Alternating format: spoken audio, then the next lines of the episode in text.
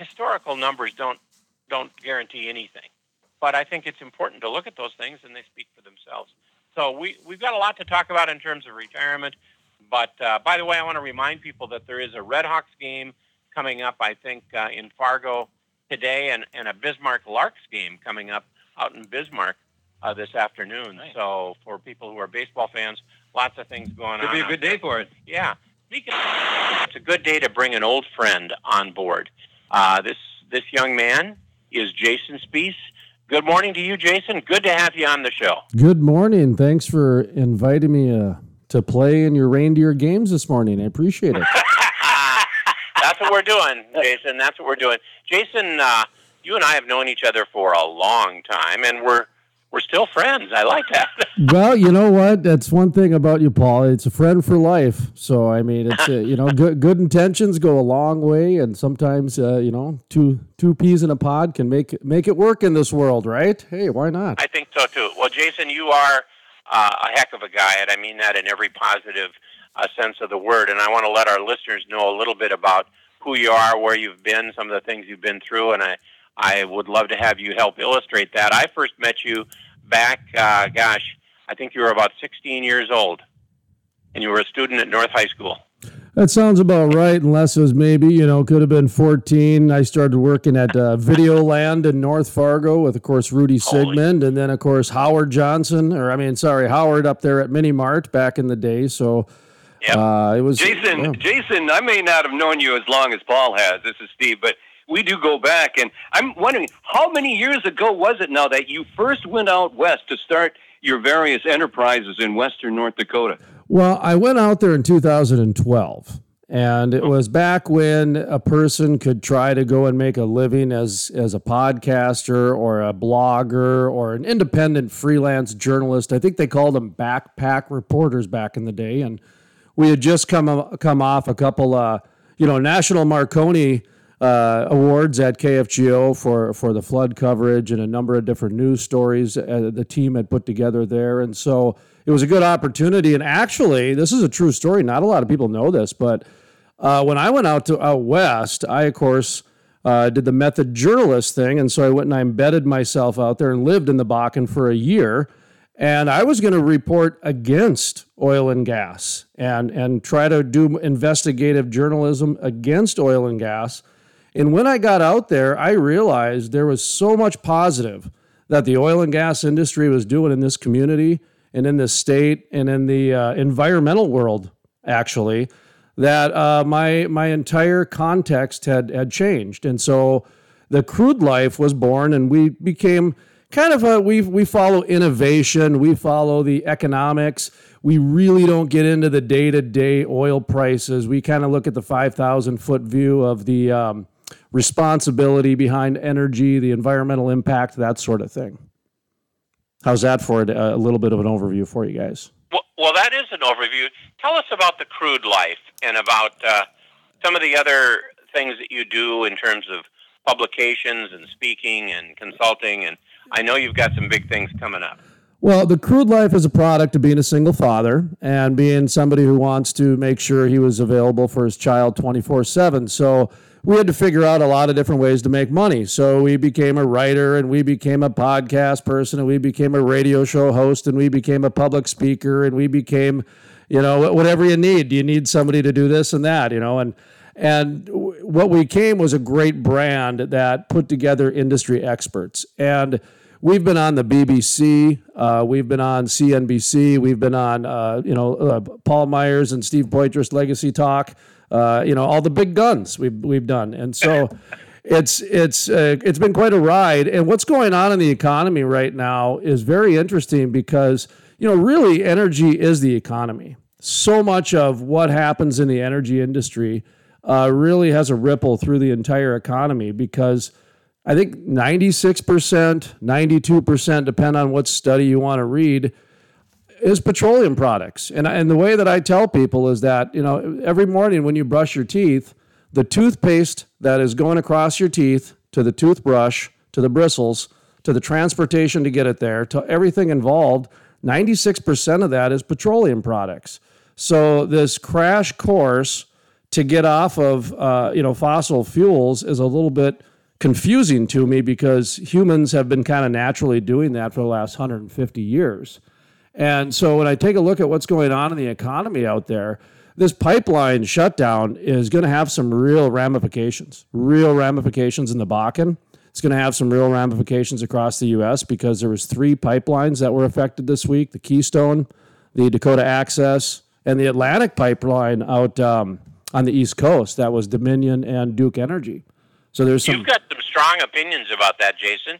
Why don't you just jump right into it?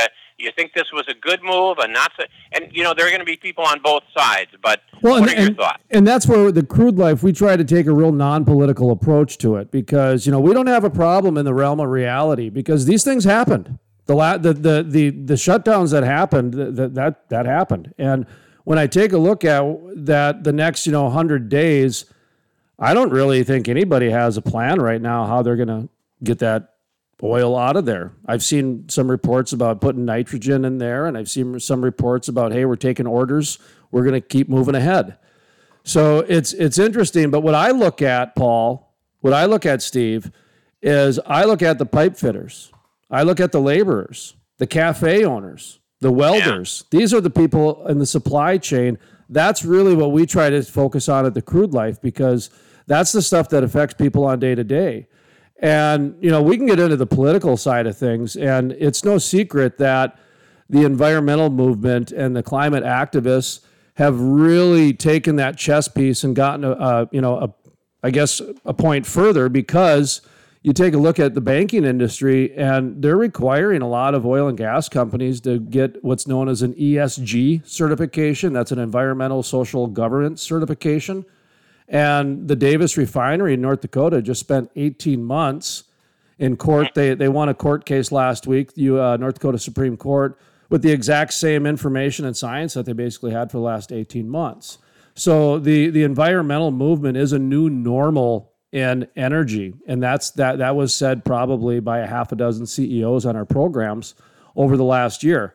Um, as far as like an investment standpoint, I'm taking a look at the clock and I have no idea, you know, what what our clocks are, but I know that I talk for a long time. So uh, we're doing well. Okay. You're, you're, um, interesting stuff, Jason. Yeah. We're happy to have it. So, you know, and then another side from a political standpoint, and this is where people can get kind of lost because the blanket statement is that pipelines are the safest and the most economical and the most efficient. And there's a lot of truth behind that. There is a lot of truth behind that when you think about the rail and the trucks that are going to now transport a lot of the crude oil.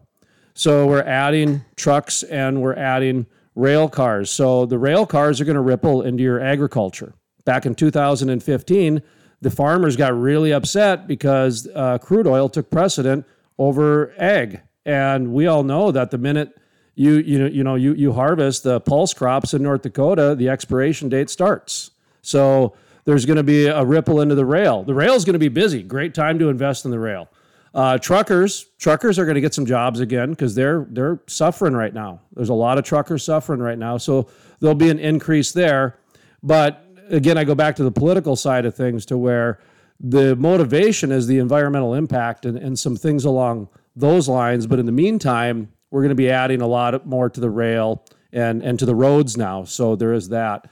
Um, I did want to talk about Chesapeake if, if you had a second. Uh, they, you bet. So, you know, a lot of people know Chesapeake and Whiting, and um, I'm trying to think of the other one, but um, uh, extraction, Oasis extraction oil uh, filed bankruptcy. And this is really important that a lot of people understand for a couple different reasons. One is uh, Chesapeake has contracts with Energy Transfer and Crestwood, who's a big player in the Bakken, and Williams Company. So as Chesapeake goes through their restructuring and their refiling, how much of those contracts are going to get affected? I heard the other day something like $7.1 billion of Chesapeake's um, uh, restructuring is going to be wiped out. Well, that's well, that's $7.1 billion of small businesses that just got a notice in the mail that says you're not getting paid then.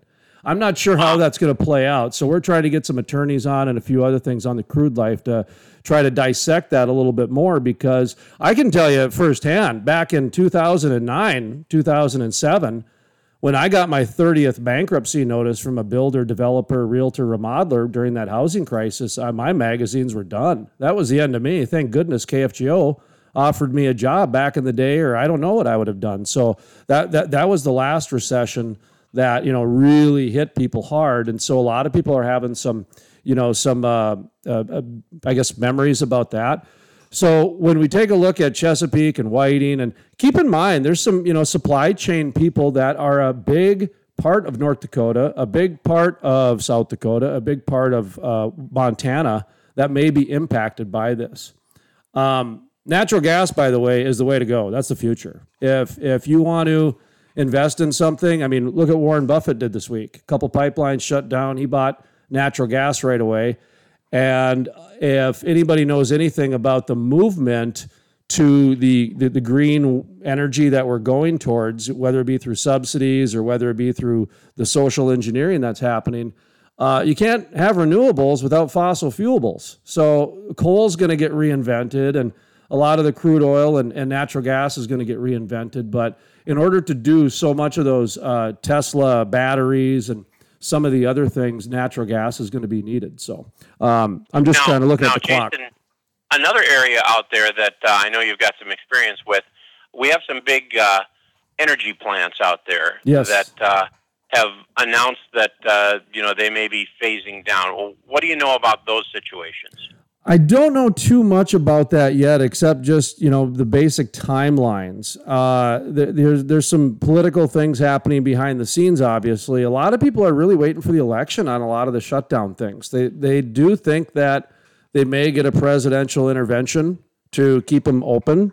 They think maybe some states will figure out a way to you know prolong it through the courts. There's there's different strategies, I guess, just being had because there was some real impacts there. I mean, you know, last time I checked, I think coal is something like 90% of North Dakota, powers 90% of North Dakota, something like that. I mean, and a big number. Yeah, and and I don't think the average person really quite understands that that you know, when you start really looking at what powers things and like just I, I heard you guys talk about Tesla stock and you know, he passed Warren Buffett and that sort of thing. And like 90% of Tesla's big giant battery park out in Nevada is powered by natural gas. And wow. Right. And there's, there's just so much of this th- that's needed. There's a great documentary that Michael Moore put out called Planet of the Humans. And he's not in it, but it's it's about a climate activist who kind of turned and saw that it's really just a big money game. And it did a really good job, actually did better than any PR firm I've seen over the last 20 years of just explaining why natural gas is is the foundation fuel for the next 20 years. And, you know, kind of like, go ahead. Yeah. Well, I was going to say, it's interesting. You've mentioned a number of times how important natural gas will be going forward. And of course, North Dakota uh, has some strength in that area too, don't we? With natural gas? We, we certainly do, and our future is going to get brighter and brighter. I mean, because the the more flaring that we can reduce, the yeah. more the the more turnaround we're going to have. And you know, one of the only things that we get political on our program about is uh, shifting some of the solar and wind subsidies maybe to natural gas. And and our justification is real simple. You know, solar and wind has had uh, 40 years of subsidies, and they haven't hit their milestones. Okay, this is not a political thing. This is actually, if you go ahead and take a look at at, at the court proceedings and the and the Congress uh, transcripts, sure. it, it, they just haven't hit their milestones. It's it's not affordable yet. You know, wind, um, yeah, they're they still got a lot of issues. I I I joke that farmers were more efficient 150 years ago, pumping water out of the ground and powering their pole barns and solar. You know, they got a good camping charger, but that's about it. And um, if we could shift some of those to natural gas, some of these smart, clever capitalists out there that are mining Bitcoin out in the Bakken and figuring out new ways to make plastics right on the well site and figuring out how to turn it into liquid gas. And we've got a real abundance of smart, clever capitalists out there trying to figure out how to solve the flaring problem. And I really, really, truly believe so much so that this is like our only political thing we get into at the crude life is that the flaring issue is solvable, but it needs a little bit of subsidy. And if that Very were to good. happen, it, who knows, Paul? We, we could all have swimming pools in our backyard with some new super plastic for a thousand bucks. I mean, who knows what we can do out there in the Bakken? They're mining Bitcoin for crying out loud. I don't even know what that Jason, means. Those are good. well, you know what? We're going to have to have you back again because there's obviously a lot of things we could talk about, and we love to have you on our little uh, uh, mini network here of KFYR and KFGO and across the internet. Uh, you know, I was looking at the people you have interviewed over the years. You have interviewed some amazing people. If you had to pick one person who you thought, and we got to keep this pretty brief, who you thought was your most interesting interview you know, I see names like Harold Hamm, I see Kent Conrad, I see a lot of people. Who would you find to be a pretty fascinating interview? Probably the most interesting would be Matthew Nelson of the Nelson twins. He was the grandson of Ozzie, Oh, wow. Ozzie and Harriet Nelson. He was the son of Ricky Nelson, uh, Garden I talked to Party. too. And I've got uh, his autograph. yeah, I interviewed him a number of years ago. They were I think they were playing at uh, the Thunderfest or something out in out in uh, western North Dakota and something in, in eastern North Dakota. So I had him on Wow.